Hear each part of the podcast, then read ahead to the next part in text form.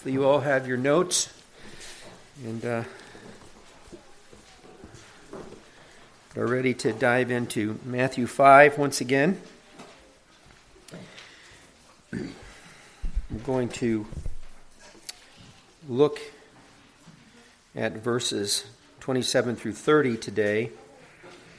But what I'd like to do is back up to verse 17 and read through verse 30, and then we'll tackle 27 through 30 with the context fresh in our minds. Important context, of course, as all context is. Beginning in verse 17, our Lord Jesus says, Do not think that I came to destroy the law or the prophets, referring to the Old Testament scriptures, their teachings. I did not come to destroy, but to fulfill.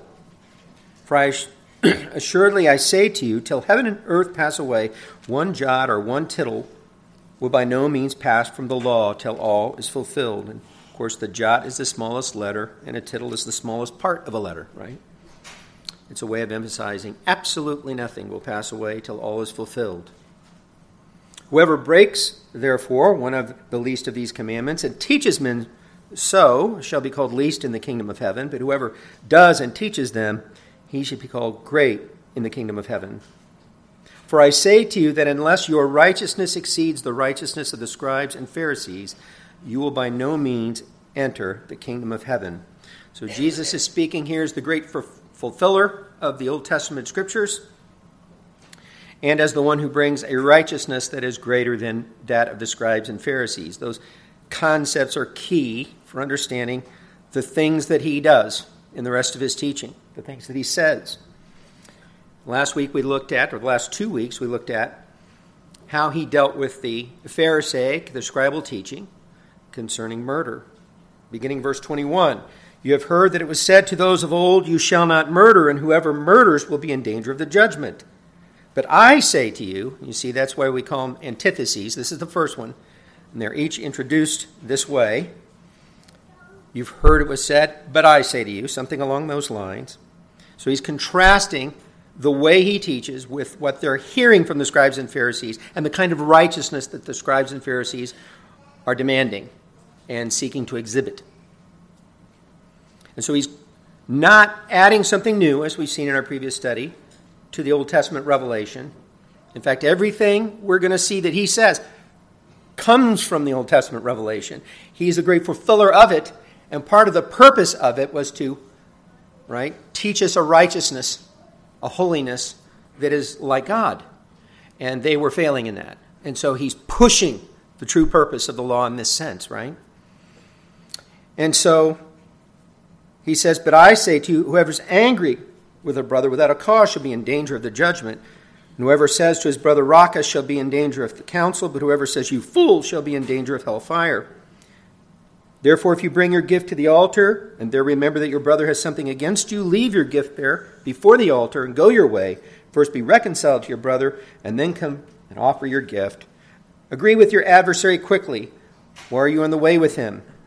Lest your adversary deliver you to the judge, the judge hand you over to the officer, and you be thrown into prison. Assuredly, I say to you, you will be no means get out of there until you've paid the last penny. There will always be consequences to putting off dealing with anger, right? Now, remember, as we looked at the way Jesus was teaching here, it's not that the Pharisees and the scribes were teaching something wrong when they emphasized, you shall not murder. It's perfect. In fact, they were quoting the Bible directly when they said it. And there are some scribes and Pharisees. You think of somebody like Nicodemus, right, uh, who probably had a much fuller understanding of the Bible. People like Simeon, you know, the disciples, who would look at the larger scriptures. But in the main, this religious establishment, the hypocrites that Jesus is constantly going after, tended to em- emphasize those parts of the law that were a little easier to keep. Most of us can get through life without murdering somebody. None of us can get through life without sinful anger. So let's emphasize you're righteous if you manage not to murder somebody, but eh, who cares about anger so much? They didn't emphasize that so much. So Jesus wants to drive home the whole counsel of God. And that's what he's doing there. And he's going to do that when he talks about adultery as well. Again, not adding to Old Testament revelation, but reminding God's people of what it, all of what it says, right? And so this brings us to the text for this morning, where our Lord Jesus says, You have heard that it was said to those of old, You shall not commit adultery. And who, they who have they heard it from? Well, they've heard it constantly from the scribes and Pharisees, right? It's one of the Ten Commandments. But I say to you that whoever looks at a woman to lust for her has already committed adultery with her in his heart.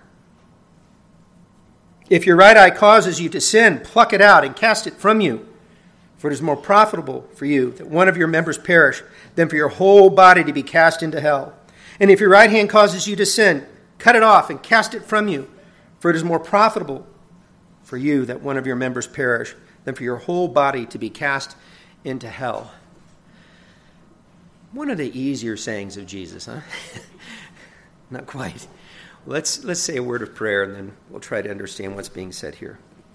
Holy Father, we come to you, uh, those of us who know you, with a deep sense that uh, we believe in Jesus because of the work of your Spirit in our hearts. You have enabled us to see and to enter the kingdom. And you've enabled us to understand the gospel and spiritual truths through the power of your Spirit. And for that, we are deeply grateful. And we come then humbly before you, Lord, recognizing that we cannot continue to understand what your word says without the ongoing filling and illuminating work of your Holy Spirit. So it is our prayer that you would fill us anew with your Spirit and with understanding so we can understand what it is that you want to say to us through your word today. We don't deserve to get to even hear it. It is your grace that we, that we have your word. It is by your grace that we can be here and hear the words of our Lord Jesus that have been kept for us for all these centuries.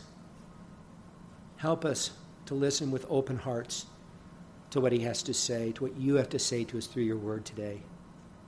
We'll give you all the glory for what you do as a result. We pray these things, as always, for our good, but most of all for your glory and in the name of our great God and Savior, Jesus Christ. Amen. so, as you can see already, the passage before us this morning is the second of the so called antitheses of Jesus here that fill out chapter 5 in our Bibles, in which Jesus contrasts the common teaching of the Jewish leaders of his day, the things they emphasized, with his own teaching showing that he does not abolish, but rather fulfills the Old Testament by teaching its precepts fully and properly. This is one of the many ways in our previous studies that we saw that Jesus fulfills the Old Testament by fulfilling its purpose. Of course, he fulfill, fulfills it also as being the one who fulfills all the messianic prophecies and so forth as well. He fulfills it in also, as we saw in our previous study, by being what all those Old Testament ceremonial laws pointed to. All those sacrifices pointed to the greatest one and only sacrifice for our sins. and so that's what he's doing here. He's He's fulfilling the Old Testament by fully teaching its precepts. As Daniel Doriani says of these verses, the prohibition of lust in verse 28 continues the theme introduced in verses 20 through 26 of doing the right things for the right reasons, from the heart. If no murder means no rage, then no adultery means no lust. I think he's on the right track, and that is indeed the focus of this morning's text, which we're going to examine under three main headings. First, the truncated teaching of the Jewish leaders. And then, secondly, the true teaching of Jesus, and this is going to be a pattern we're going to follow, follow through all these antitheses. And then, here, thirdly, the demands of Jesus' teaching. And so, first of all, we're going to look at this truncated teaching of the Jewish leaders that Jesus emphasizes in verse 27 when he says, You have heard that it was said to those of old, and here he has in mind Moses giving the Ten Commandments to the people of God at Sinai, right? You have heard that it was said to those of old, You shall not commit adultery. Now, as with the previous commandment that we've seen already prohibiting murder, the command that is cited by the Jewish religious authorities is an exact quotation of the Septuagint translation of the Ten Commandments. Um, this time referring to the seventh commandment in Exodus 20:14. And again, the problem isn't that they aren't citing Scripture, but they're only citing part of Scripture. If you back up into chapter 4 of uh, Matthew sometime and you read about Satan's temptation of Jesus, you'll see that he was good at doing that. Citing Scripture, but only part of it. uh, so, good on him for citing Scripture, but bad on him for only citing, uh, citing part of it. That's the kind of thing the devil does, as Matthew has shown us already in chapter 4 in his recounting of the temptation of Christ. So, as with their focus on the commandment not to commit murder, so here they focused upon the portion of the law they felt was more easily obeyed. It is, after all, much easier to avoid physically committing adultery than it is to avoid sexual impurity in the heart. So they can run around if they manage not to commit adultery and pat themselves on the back. They don't want to look too closely at their hearts and the lust that might be there and the adultery of the heart they might be committing because they wouldn't pass that righteousness test. D.A. Carson speaks of yet another tactic they use to avoid the obvious intent of the law with regard to purity of the heart when he writes that, quote, the Old Testament, or the Old Testament commandment, rather, not to commit adultery, is often treated in Jewish sources not so much as a function of purity as of theft. It was to steal another's wife. And we'll see a little bit why they do that because they put together two of God's commandments, but they avoided the obvious intention of the other one that Jesus is going to bring out, actually. So Jesus is going to counter this mentality. So if D.A. Carson is giving us an accurate description of the emphasis of the Jewish teaching in the first century, and I think, I think he is, then it further demonstrates how they avoided teaching which focused on the heart, doesn't it? Uh, this, this focus that they had may also be in, due in part, as I said, of, of their reading of another of the Ten Commandments, namely the Tenth Commandment. The Tenth Commandment is included in, in Exodus 2017 and in Deuteronomy 521, and I'll read both of those texts for you. In Exodus 2017, it says, You shall not covet, covet excuse me, your neighbor's house. You shall not covet your neighbor's wife, nor his male servant, nor his female servant, nor his ox, nor his donkey, nor anything else that is your neighbor's. In Deuteronomy 5:21, where we have these repeated later on, uh, we read, "You shall not covet your neighbor's wife, and you shall not desire your neighbor's house, his field, his male servant, his female servant, his ox, his donkey, or anything else that is your neighbor's." And so you can see how the Pharisees would have said, well, um, this like stealing your neighbor's wife. You covet your neighbor's wife, you try to take your neighbor's wife. And so they made it tantamount to theft. But that's not really the focus of this, of this particular commandment, as we'll see. And as Jesus makes clear in what he says. Now, it is certainly true that coveting things that belong to your neighbor may lead to theft. But how could the Pharisees not see that coveting your neighbor's wife involves a desire for her in your heart that is sinful?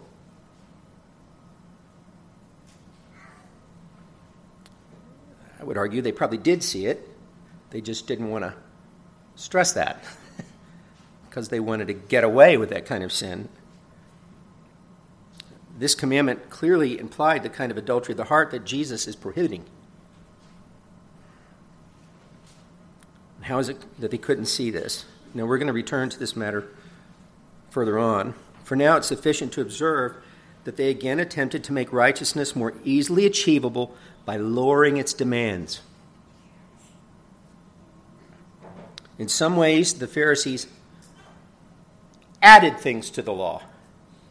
In other ways, they took them away, both in an effort to have a kind of righteousness that appears good to other people, but that avoids focusing on the heart issue, consistently avoids it. And this is what Jesus consistently addresses.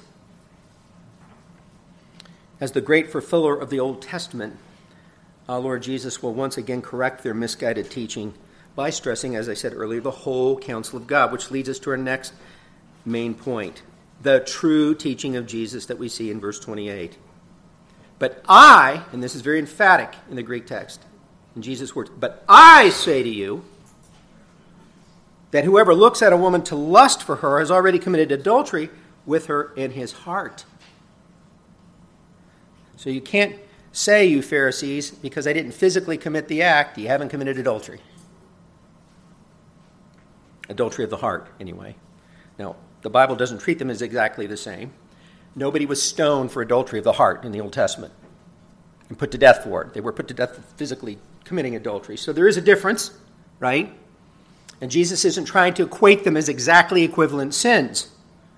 He's just pointing out that they are both sins and that we should be concerned with both and that you probably won't commit the physical act if you haven't first committed the act in your heart anyway, because that's where everything starts. So I don't want us to get the idea that some people get that adultery of the heart is just as bad as actually physically committing adultery. I don't think the Bible treats it that way, and I don't think Jesus does either. But just because it isn't as bad doesn't mean it's not bad. Because it is.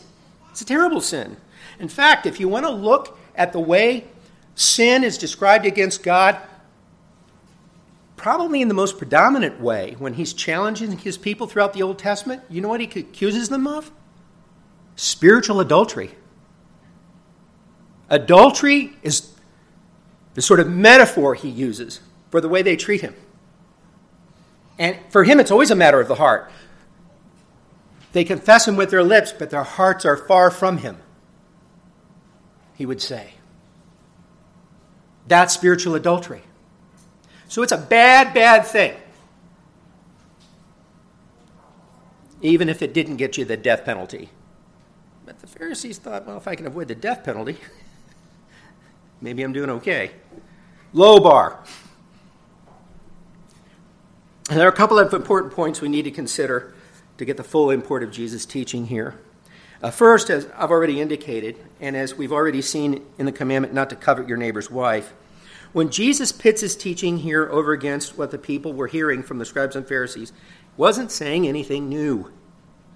I keep stressing that because there is a kind of teaching out there that makes out like Jesus is kind of setting aside the Old Testament and giving a new ethic or something. Nothing would be or could be further from the truth. He's already said in leading up to this teaching, I am not doing that.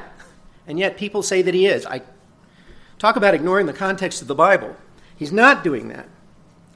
Rather, once again, he's simply stressing what they should already have known from the Old Testament scriptures.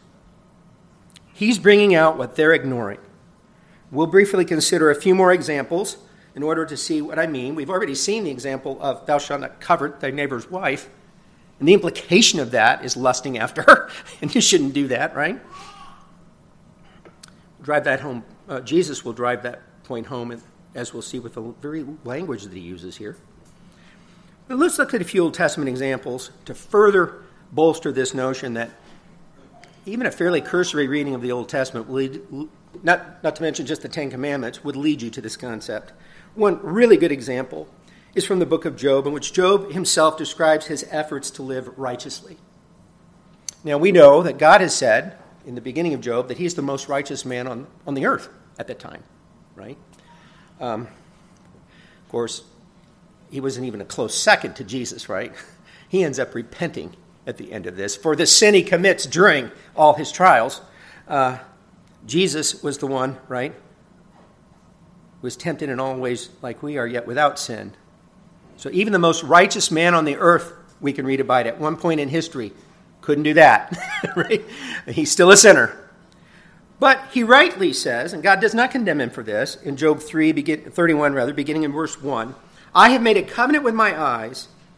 Why then should I look upon a young woman? Now, he's married, remember. To look upon a young woman in a certain way would be sinful. For what is the allotment of God from above and the inheritance of the Almighty from on high? Is it not destruction for the wicked and disaster for the workers of iniquity? Does he not see my ways and count all my steps? If I have walked with falsehood, or if my foot has hastened to deceit, let me wait let me be weighed on honest scales that God may know my integrity. If my step is turned from the way, or my heart walked after my eyes,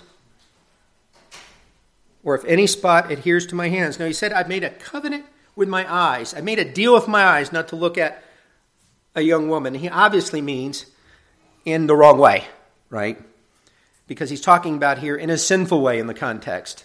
He doesn't walk around every time a woman comes in and go, okay, I can't, you know, cover his eyes or something. That's not what he's saying. He means to look at them in a, in a sinful way. And that and that's what he says, my heart hasn't walked after my eyes. Right? Uh, when my eyes start to look, my heart, I won't let my heart go the wrong way. And then he says, Then let me sow and another eat. Let my harvest be rooted out. If my heart has been enticed by a woman, or if I have lurked at my neighbor's door, lusting after his neighbor's wife. right? And I think this was written before the Ten Commandments were given, uh, personally, but, but he understood what they taught already. He understood righteousness already. And then it evolved, clearly it was a matter of the heart. And that's why he could be called a righteous man, because he understood it was a matter of the heart. And one of the things he talked about was the constant temptation to lust after women and how he avoided it. This is the kind of righteousness the scribes and Pharisees should have understood and taught, and that Jesus is emphasizing The kind of righteousness they should have seen if they just read Job, for example. There are also a couple of good examples to be found in the book of Proverbs, more than a couple actually, but we'll just look at a couple, in which Solomon warns his son about the dangers of lust, and sadly, he, he didn't listen to his own instruction in his life. as, as we find, if we go back and read his whole life, uh, he basically, I guess, ended up saying, Do as I say, not as I do, to his son. But he said in Proverbs 6 23 through 25, For the commandment is a lamp, and the law is a light. Reproofs of instruction are the way of life, to keep you from the evil woman, from the flattering tongue of a seductress. Do not lust after her beauty in your heart. It's no different than what Jesus was saying when he talked about adultery of the heart. Nor let her allure you with her eyelids. In Proverbs 7 25 through 27, under the inspiration of the Spirit, however faulty the man was, what he said here is the word of God. Solomon says in Proverbs 7:25, "Do not let your heart turn aside to her," speaking here of a harlot, to her ways. Do not stray into her path.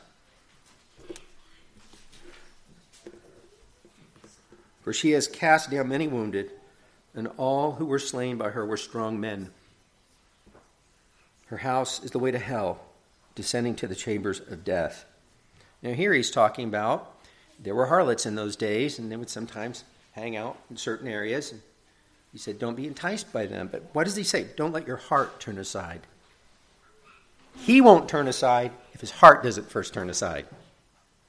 He understood that such sin is a matter of the heart, just as our Lord Jesus taught. So clearly, then, the scribes and Pharisees ought to have stressed the danger of the sins of lust and adultery of the heart.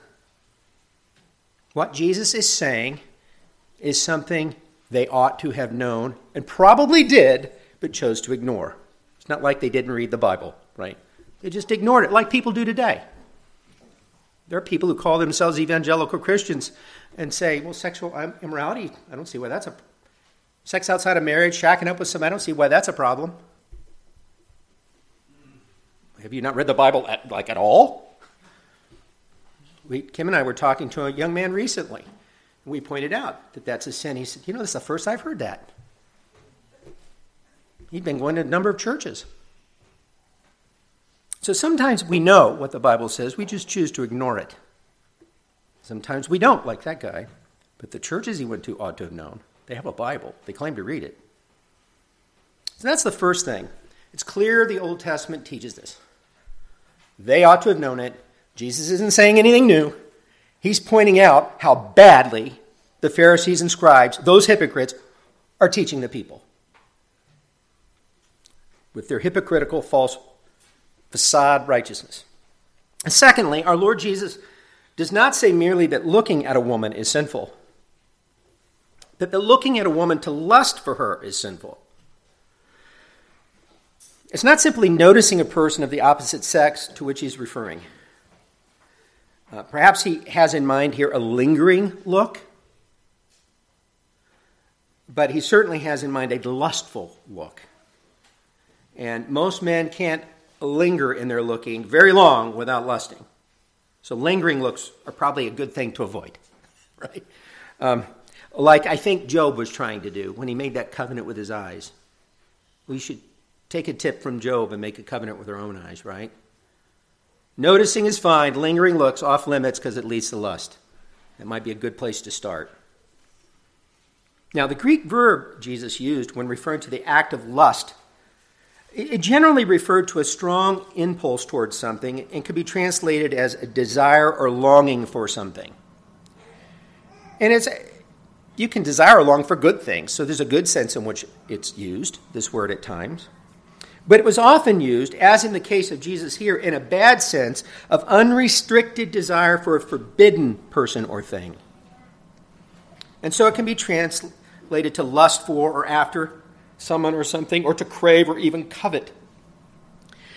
And that last possible translation is very important for us because this is, in fact, the very word that is used in the Septuagint translation of the Ten Commandments for those of you who are not commonly here, the Septuagint is the Greek translation of the Old Testament scriptures that was the common Bible in the first century.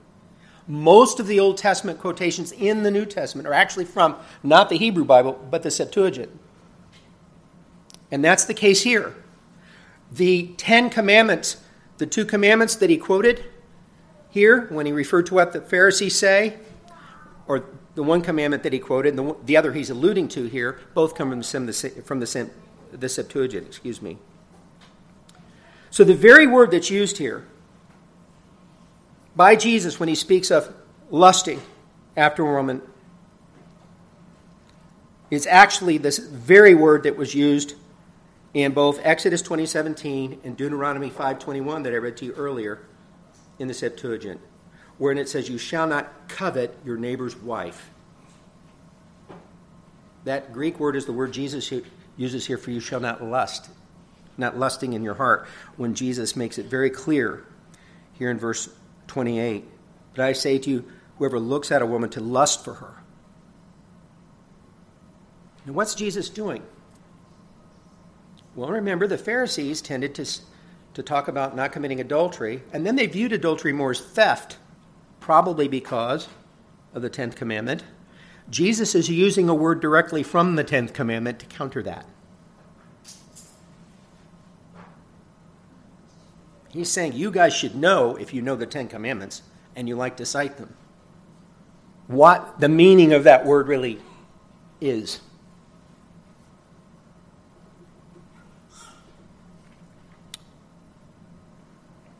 Don't lust your neighbor's wife.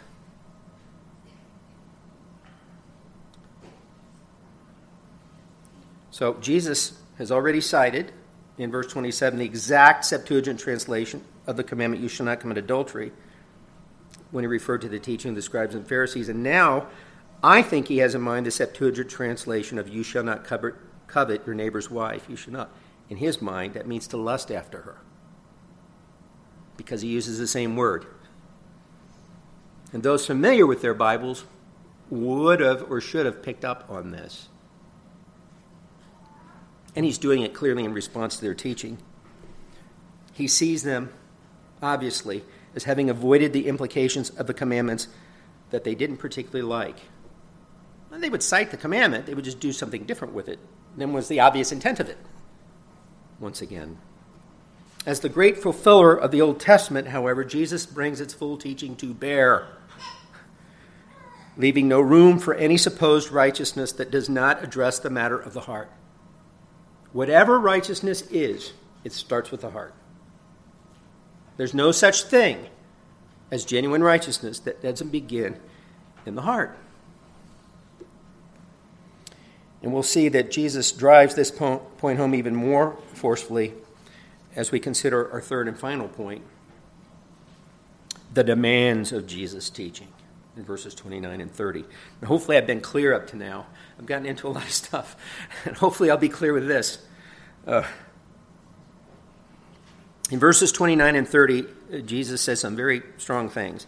If your right eye causes you to sin, here he's dealing with the sin of lust, right? Sexual sin in the heart. If your right eye causes you to sin, pluck it out and cast it from you. For it is more profitable for you that one of your members should perish than your whole body be cast into hell.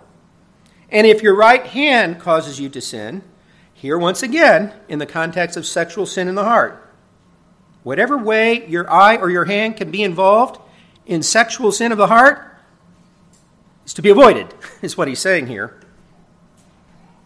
I won't go any further to that. I'll leave you to deal with the implications in your own mind. Um, if your right hand causes you to sin, cut it off and cast it from you, for it is more profitable for you that one of your members perish than for your whole body to be cast into hell. Now, Jesus is using hyperbole here, quite obviously, right? It's a figure of speech, and they would have understood it to be that, right? When we, when we, when we get to heaven, we won't see Peter telling us how he poked out both of his eyes and cut off both of his hands and both of his feet so he could get to heaven, right? They understood that he was speaking with hyperbole here. He's deliberately exaggerating in order to make a very important point, namely that we should take extreme measures, if necessary, to avoid sexual impurity in our hearts.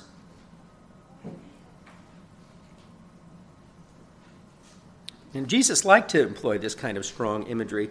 He used it on at least one other occasion, as a matter of fact, recorded later in Matthew 18. And here he adds the feet. Right? Matthew 18, 8 through 9, he said, If your hand or foot causes you to sin, uh, you're thinking of maybe uh, the Proverbs where um, his son's eye might be looking at the harlot, and then his hand reaches out and his feet walk toward her or something. Maybe that's the idea, but he said, If your hand or foot causes you to sin, cut it off and cast it from you. It is better for you to enter into life maimed, lame or maimed rather than having two hands or two feet to be cast into everlasting fire. And if your eye causes you to sin, pluck it out, cast it from you. It is better for you to enter into life with one eye rather than having two eyes to be cast into hell fire. I think several commentators are quite helpful in explaining the meaning of Jesus' use of hyperbole here. And I'm going to quote each one of them, three of them, to show you that I'm not alone in thinking this way about Jesus' teaching here. It's a fairly common way of understanding what he's saying, it's an obvious way of understanding what he's saying. Um, I don't expect to see half the men in here with missing their right eye next week, right? I would commend you for your attempt to be faithful, but I would also teach you you need to learn what a figure of speech is. Um, first, Thomas Constable says this The right eye is the best eye. The common metaphorical use then is of a right anything, is sort of the best thing. A literal interpretation of this verse would have Jesus crippling every member of the human race. Should not one pluck out his left eye as well? Furthermore, disposing of the eye would not remove the real cause of the offense, a lustful heart. Clearly, this is a hyperbolic statement designed to make a point by overstatement. Jesus' point was that his disciples must deal radically with sin. We must avoid temptation at all costs. Here's what William Hendriksen says about it. He's very helpful. When he says, This command must not be taken literally. For even if a person should literally pluck out his right eye, he would still be able to sin with his left eye. Jesus has himself supplied us with a key to its interpretation, namely in Matthew 18, 7 through 9, which I've already read to you, where he used this imagery again. Where in slightly different form, this command is repeated. From that passage, it follows clearly that the eye and the hand that lead a person into sin symbolize and represent occasions of stumbling, because that's the context in which Jesus says those words in Matthew 18 occasions of stumbling. Or if one prefers, enticements to do wrong, beguiling allurements. The general meaning of the passage then is this take drastic action in getting rid of whatever in the natural course of events will tempt you into sin. Third, and, and the final example I'll give you is from John Stott, who also agrees when he writes this The command to get rid of troublesome eyes, hands, and feet is an example of our Lord's use of dramatic figures of speech. What he was advocating was not a literal physical self maiming, but a ruthless moral self denial. Not mutilation, but mortification is the path of holiness, he taught. Mortification means putting to death sin. And mortification, or taking up the cross to follow Christ, means to reject sinful practices so resolutely that we die to them or put them to death.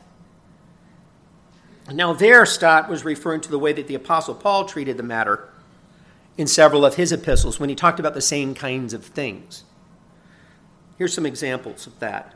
First, from Romans 8 12 through 14, and these are much better examples because they're scripture. Paul says this Therefore, brethren, we are debtors, not to the flesh, to live according to the flesh. I mean, what, is the, what is the flesh? The sinful nature that we have ever done for us, that we should be a debtor to it, right? It's been leading us to hell. He says, For if you live according to flesh, you will die. But if by the Spirit you put to death the deeds of the body, you will live. This is conceptually the kind of thing Jesus has in mind, right?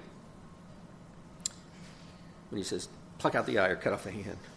Then he says, For as many as are led by the Spirit of God, these are the sons of God. How can you tell that true believers? They're the ones putting to death the deeds of the body. They may not do it perfectly, but they try to do it consistently, right? Galatians 5 24 and 25, Paul says this, and those who are Christ have crucified the flesh with its passions and desires. They put it to death. They've mortified it, to use that older word. If we live in the Spirit, let us also walk in the Spirit. And finally, in Colossians 3 5, Paul says, Therefore, put to death your members which are on earth. And then he says what he means fornication, uncleanness, passion, evil desire, and covetousness, which is idolatry.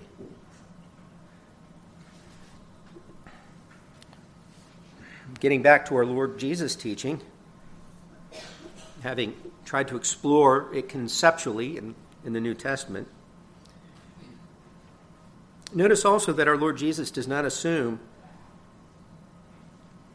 that the eye and the hand will necessarily cause everyone to sin in the same way.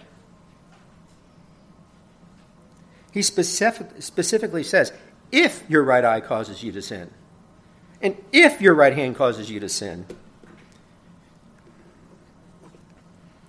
it may be then that some struggle more with some sins than others. Uh, for example, many men may struggle more frequently with the eye that leads to sexual sin in the heart than many women do. Although women can struggle with this too.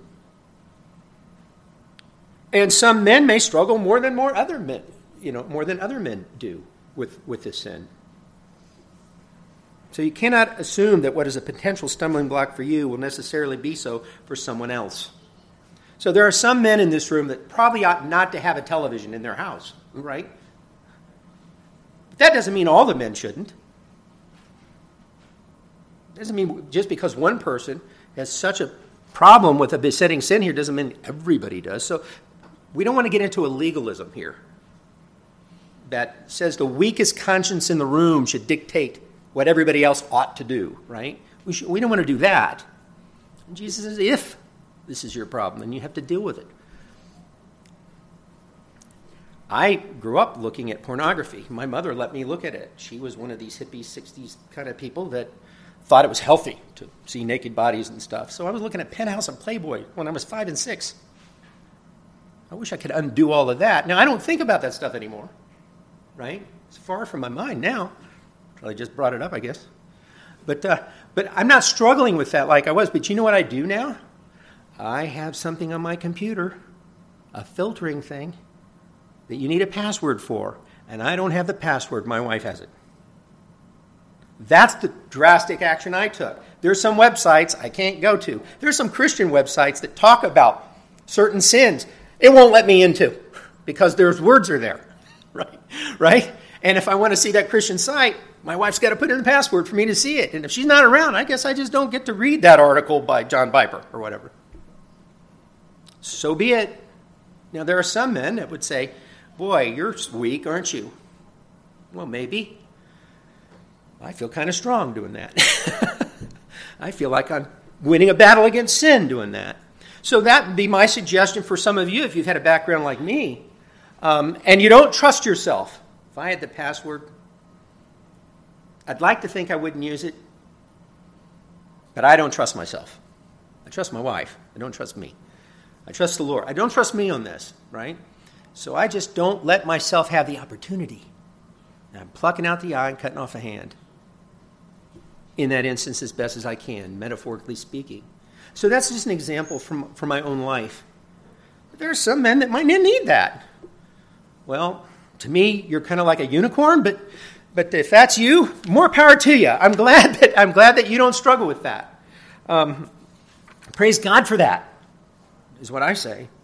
At any rate, I think we can sum up Jesus' point by saying that any way in which our eye or our hand may be involved in leading us to or taking part in sexual sin in the heart, aiding us in some way in the sexual sin in the heart, has got to be avoided, even if this means taking what may seem to be drastic measures.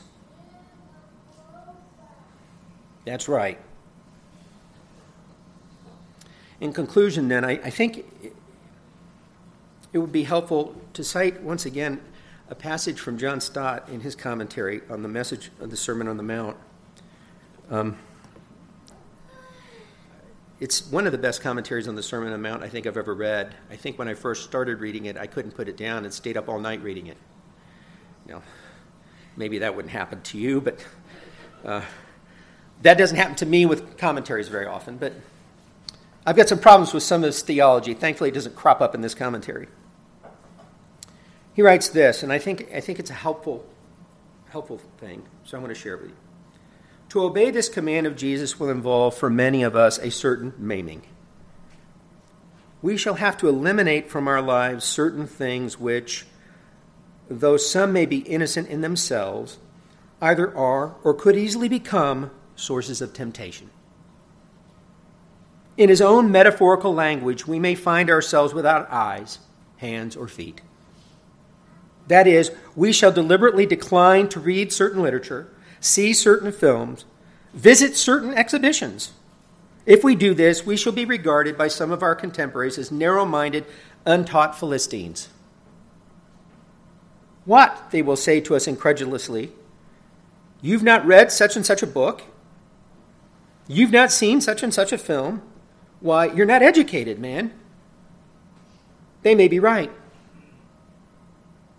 We may have had to become culturally maimed in order to preserve our purity of mind.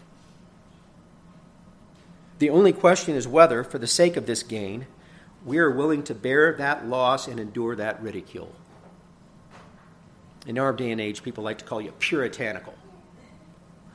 And if they really understood the Puritans, they wouldn't use that as a jibe at you. By the way, if somebody calls me puritanical, I know they mean it as an insult. I would take it as a compliment, frankly. Uh, I wish I was holy as most of the Puritans were. Uh, that's what they, they say, right? They ridicule you. Well, I pray that God will grant each of us, by His grace and through the power of His Spirit, the faithfulness and discipline to avoid the temptations that surround us these days and to remain pure in our hearts. I pray that we will leave here today with a, a reminder that God cares about the heart. One of the texts that seems to always come to my mind is in 1 Samuel 16, verse 7. Samuel has been told to go to the household of Jesse to find the new king because Saul was a bad king. He wasn't, right? He was a half hearted guy that wasn't fully committed to God, and he just had a bad heart, right? And he was making the mistake that the people made when they looked at Saul. He's this big, strapping guy. He looks like he'd make a good king, right? And Samuel was kind of looking at David's brothers like that, saying, surely this one should, surely that one. Because he was looking at the outward appearance, and he should have known better, right?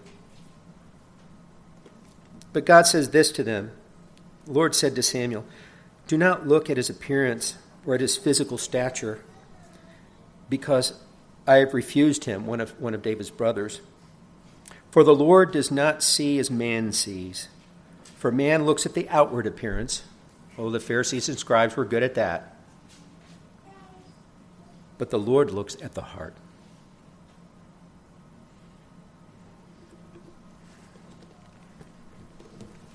Let's take a few moments to pray and prepare our hearts. Our hearts to partake of the Lord's Supper. Holy Father, we've been reminded this morning, in the context of dealing with a particular sin of the heart, that it is the heart that matters.